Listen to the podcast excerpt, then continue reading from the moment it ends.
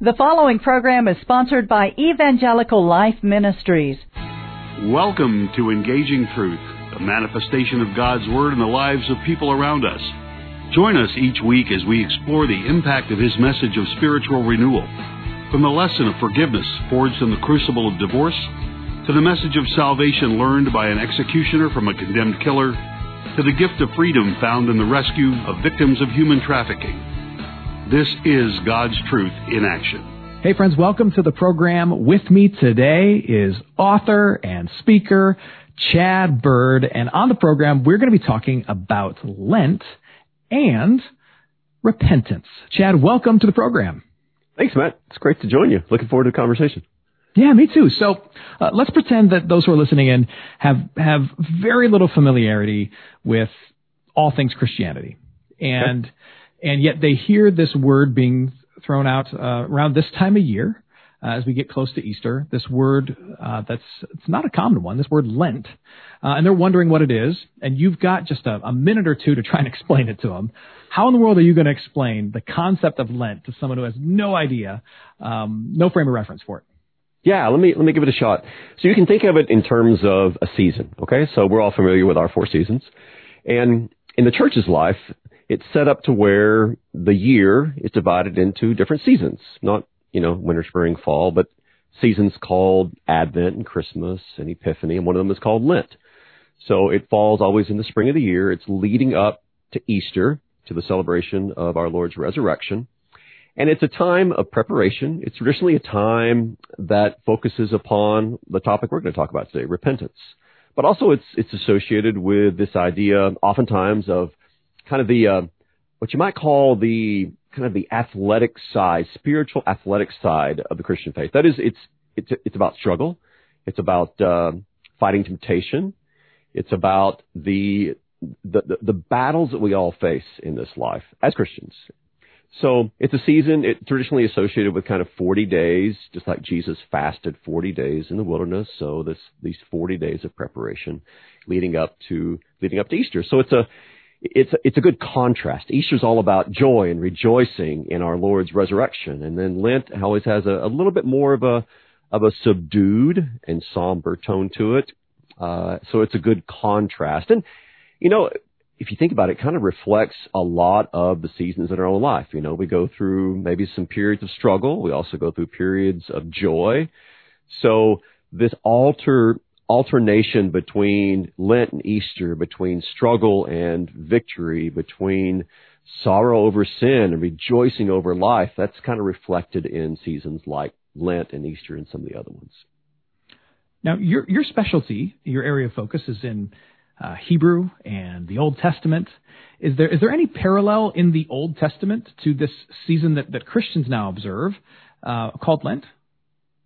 Yeah, somewhat. Uh, so in, in the life of Israel, in the life of God's Old Testament people, they also had, they didn't necessarily have seasons, but they did have holy days. And many of these were associated with a, a feast, a festival. So, of course, anytime you have a feast, it's a time of being happy and rejoicing over God's gifts. But there were also what you might call a, a, a fast, so they kind of the opposite of a feast. Uh, and one of the one of the big days for this was was called the Day of Atonement. In Hebrew, it was Yom Kippur. And that was a day actually of, of fasting. And that is somewhat parallel to, to the idea of Lent. It was a, it, and, and it still is among, uh, among Jews today. It's, it's a time of, of repentance. In fact, the days leading up to Yom Kippur for, for Jews are, are days of repentance and reflection and fasting. And so in that way, the Old Testament Yom Kippur was kind of like a, an abbreviated Lent, if you will. It wasn't an entire 40 days, but it was a day for thinking about your sin, for confession, for reflection. Uh, it was the only day, in fact, in the life of Israel where there was a mandated fast. So everyone was to fast during this particular day. So in that way, yeah, it did kind of have this, uh, this parallel in the Old Testament. And we see maybe not every year, but we see these periods in Israel's life where there was fasting and mourning and, and grieving. It might be over a, a nation, national disaster, or it might be over just a kind of a, a period in Israel's life when there was a need for this kind of national public repentance. But we do see this this theme of feasting and fasting, of repenting and rejoicing reflected in Israel's life. And so that then continues in the life of the church today. So if the, if the season of Lent is about um, recognizing your, your, sin, recognizing your your struggles as a human being, uh, perhaps you know recognizing your mortality, how how does that help one's spirituality? How is that an, an asset to their their faith experience? How, how is that a how is that a good thing? Right, because on the surface you're like, how how could that be good, right? That does not yeah. sound like fun. No, it doesn't. Doesn't. And, and I and I do think that that kind of assumption that we have reflects uh, an attitude that's you know very common in our culture that it's it's the good times, it's the happy times when we tend to think that we are kind of making progress in life and that life is as it should be. And we tend to view the opposite times as not good for us, right? Times of struggle, those those can't be good for us. So that's, I think that's kind of our initial reaction. But when you, even when you pause to think about your own life, you realize that isn't true. Because, I mean, completely apart from Christianity, completely apart from religion, we've, every person has been through a trying time in their life. And maybe it was brief, maybe it was a long period. And then as time goes on, most people are able to look back and say, you know what? That was hard. That was really difficult. But through it, I learned more about myself. Maybe I developed a little bit more patience and love with and toward other people.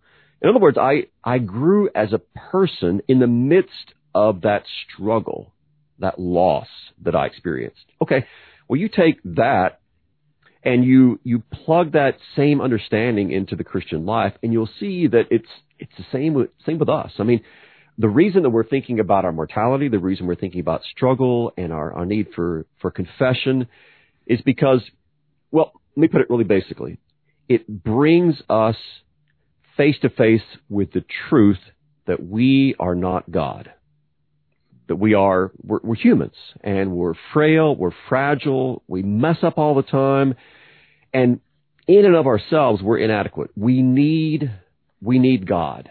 We need Him to carry us through these times of struggle. We need Him to give us His strength in our times of weakness. And more than anything else, because we are mortal, because, you know, every day we're, like it or not, we're inching our way toward the grave, we need his life.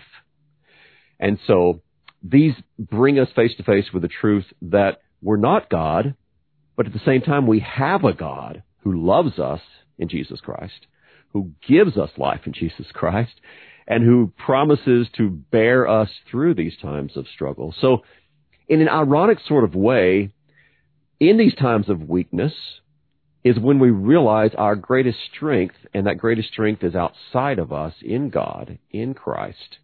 And that's a, that, that's a fantastic realization because then we, we tend to take our focus off ourselves and more, focus more upon God and His gracious actions in our lives there, there are two seasons like this on the Christian calendar. There's Lent and then there's there's Advent, and and and they're they're both what we'd call these these penitential seasons or these seasons, as you put it earlier. Uh, I like the analogy of going to the gym where you purposely do the hard stuff that that that can result in growth, right? Yeah. Um, looking inward at our at our need for uh, forgiveness and our mortality and our weakness.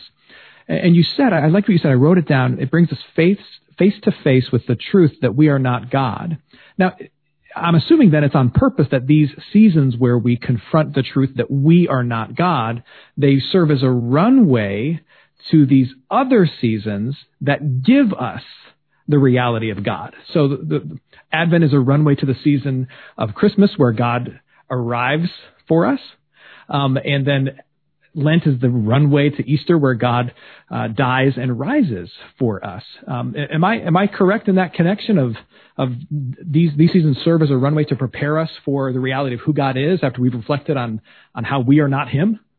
Yeah, uh, yeah, absolutely. You know, so you you put those two together. You put Christmas in, in here, and then you put uh, Easter here, and you're really looking at you're looking at the, the beginning and end of Christ's work of saving us, right? So at Christmas he comes to become one of us, so that right. he who is the Son of God comes down and he becomes the Son of Mary, so that he's not only fully God but he's fully human. So now he's one of us, Mm-hmm. And then you look at Easter, and this is when he rises from the tomb, having been crucified. So this is these these are kind of the the the twin poles of his ministry. And then we have these seasons leading up to them. We have Advent leading up to his birth. We have Lent leading up to his resurrection.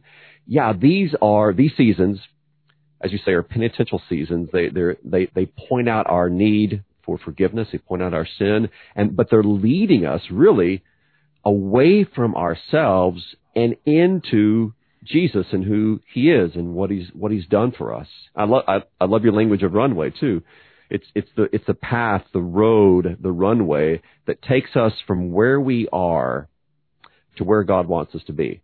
And and and, and fascinatingly, where God wants us to be is always, always in Christ. That's that's where He continually leads us. We we tend to be, you know, very focused on ourselves. I mean, I'm that way. Everybody's that way. We we kind of get wrapped up in our own little uh, little bubble, our own little world. And God's activity within us is always to kind of lift our heads from navel gazing, lift our heads from looking at ourselves and being so focused on me, me, me, and to point us away from ourselves and to the face of Christ, where we see a Savior who loves us, a Savior who wants us to be with Him, a Savior who forgives us and gives us life and salvation. So by pulling us away from ourselves in these seasons of Advent and Lent, God is leading us really not just to where He wants us to be, but the place that's actually best for us. Now we were created to be in this union with God, and that's what we have in Christ. So it's, it's not as if we're sort of leaving our, our humanness, leaving, leaving that behind. We're actually coming to the to the point where God, who has created us as humans, wants us to be. So, I, I would put it this way: true human flourishing, true human flourishing is found in Jesus Christ, because here is where God finally puts us to where exactly He wants us to be, in union with Himself in the person of His Son. So, so in that process, in that in that journey of being led away from ourselves and, and and toward Christ, um, being led f- away from our, our, our, our navel gazing and obsession with ourselves to being found in Christ. Um, uh, there's this this practice, uh, this call to something that we we know as repentance. Um, again, pretending the people listening have no familiarity with with any of the stuff we're talking about. How would you describe what repentance is, and what role does that play, not just in journeys like the journey of Lent or Advent, but in the Christian life in general? Yeah, uh, you mentioned earlier that uh, that I uh, learn and study and talk about Hebrew. So uh, let me give you a Hebrew, good Hebrew word that, and it's a very concrete word that's connected to repentance that uh, that I return to over and over because I think it just kind of sums up very well what repentance means. So in Hebrew, there's a word called shuv. And it, its basic meaning is to turn or to return. In other words, you're, you're going one direction and now you're going to be going another direction. Or you've been moving away from something and now you're going to return. So you're going to turn from the direction you had been going and you're going to come back to where you were. So shuv is to turn or to return. It just so happens that that is the Hebrew word for repentance. Hmm. So in Hebrew, to repent is to stop going the direction you're going and to be brought back to the place that God wants you to be. So, of course, throughout our lives, we're, we're moving. We're going here, we're going there, we're doing this, we're doing that. And we're all familiar with getting lost. We're all familiar with going the wrong direction. Even just on a, you know, we're, we're supposed to be meeting someone somewhere. We get lost. We turn down the wrong street or maybe we're going the complete opposite direction. So we're all familiar with that, all familiar with getting lost. And sin is kind of like that. We, we lose our way. We get lost from where God wants us to be. You know, we, we have all sorts of metaphors for that, for this, right? You know, we, we go, we're going down the wrong path, we often say. So we need to get off of that and get back to where we need to be. So that's kind of sums up our lives. We're always getting lost. We're going the wrong way. And so what God is doing when he calls us to repentance is he's getting us away from this wrong direction and he's turning us. He's returning us to come back. And we always come back to him. that's key.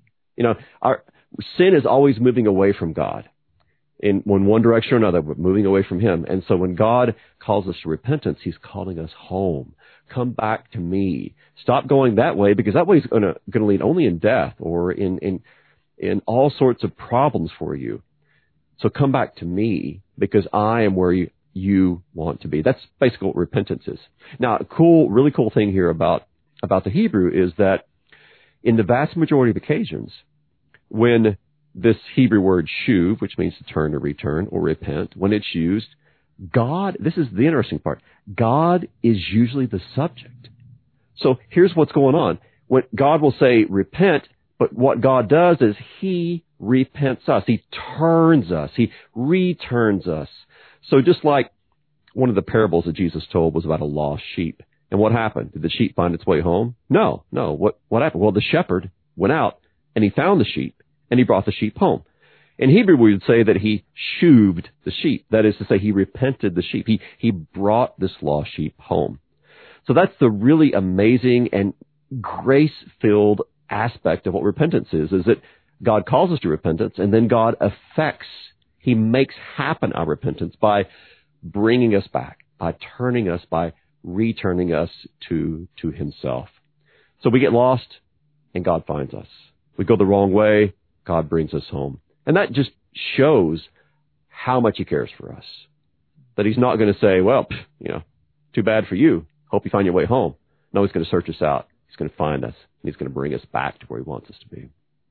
So, so would, would it be safe to say then repentance is kind of giving up on this road you're, you're, you're walking down of, of, of sin and kind of giving in or letting go and, and are falling into what where God is turning you, which is which is toward Him, right?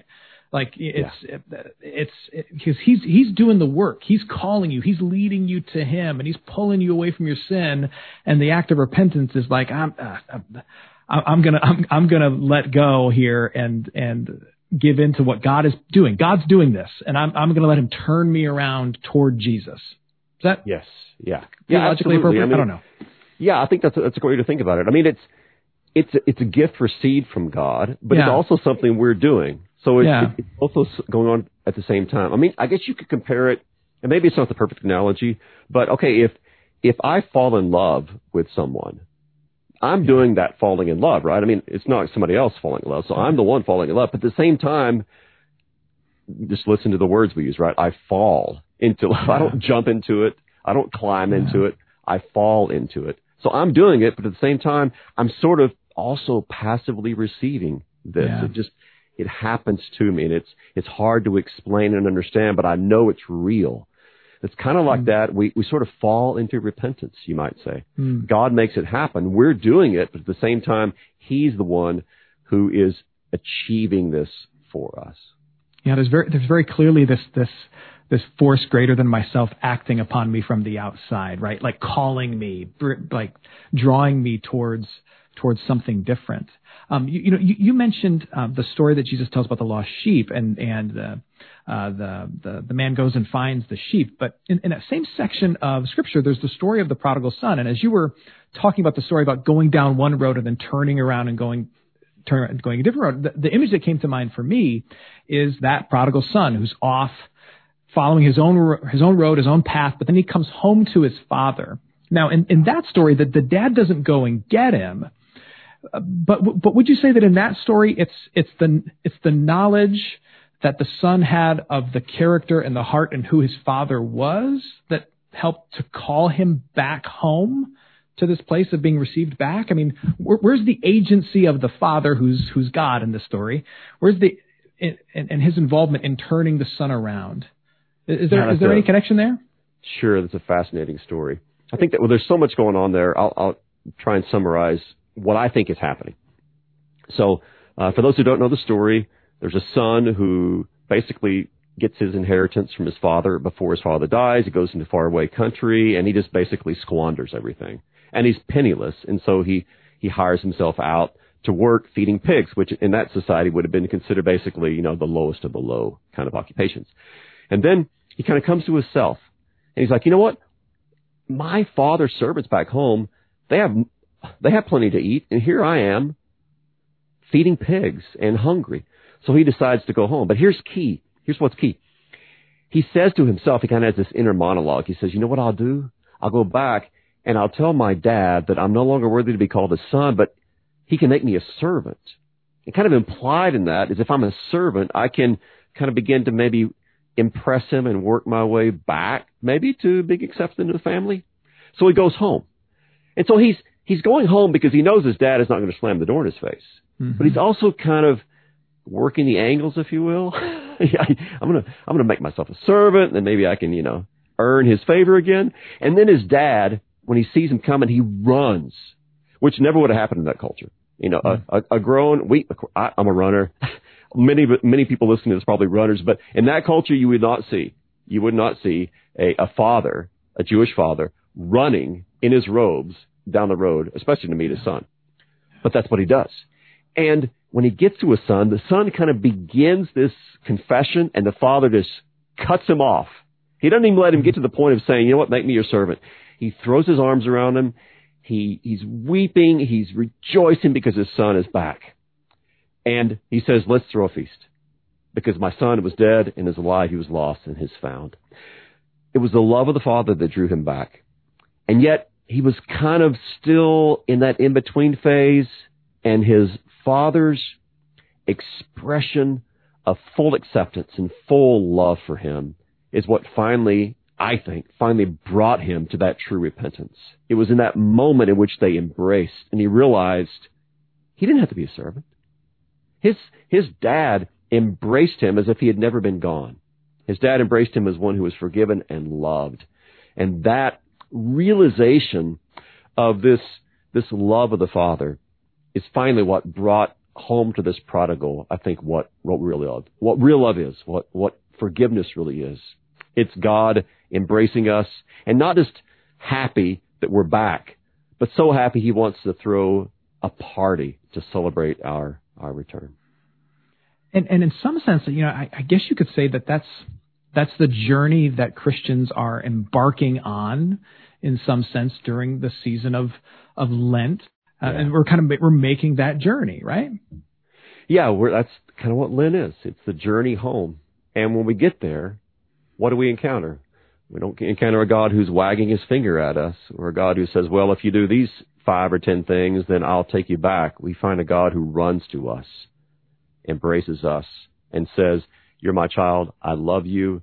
Nothing will ever change that. You are, you are mine. That's, that's the embrace of God, his embrace of us on Easter. Hmm. For people who want to learn more about the stuff that you write and the things that you put out, where can they go? Yeah, I think the best place to go is at 1517.org. I work for 1517 and I have a, a, part of their website that's, that's all my articles. So you can check those out. You can also look me up on Facebook and I post daily on Facebook and uh, you can find my material there as well. And you recently released a daily devotional filled with insights from the Old Testament Hebrew. Tell us a little bit about that. Yeah, yeah, the devotional is called Unveiling Mercy, and it's 365 daily devotions. So every day of the year, I'll take a different Hebrew word or phrase, and I'll have the Hebrew characters there, but of course everything else is in English. You don't need to know anything about Hebrew to, uh, to profit from this. And then each devotion will, will explain the Hebrew word, and more importantly, it will connect it every single one of them will connect it to the to the New Testament and the work of Christ. So it bridges that that uh, that bridges from the Old Testament to the New Testament to show how the Old Testament is leading us to to Christ. Yeah, that's unveiling mercy. And people can grab that at Amazon.com and, yep, and a whole bunch of other places. Sure. Yeah. Yeah. Wherever you get your Christian books, it uh, it should be there. Awesome. Hey, Chad, it's always great to talk to you. Always great to see you. Thanks so much for spending a little bit of time today talking Lent and repentance and some other things. Yeah. Thanks for having me on, Matt. Appreciate it. Absolutely. And uh, thank you to our listeners for tuning in and being a part of this conversation. We hope that you will join us next time. Thanks, guys. Thank you for listening to this broadcast of Engaging Truth. Be sure to join us each week at this time. To help support our ministry, contact Evangelical Life Ministries Post Office Box 568, Cypress, Texas 77410, or visit our website at elmhouston.org or find us on Facebook at Evangelical Life Ministries. Thank you.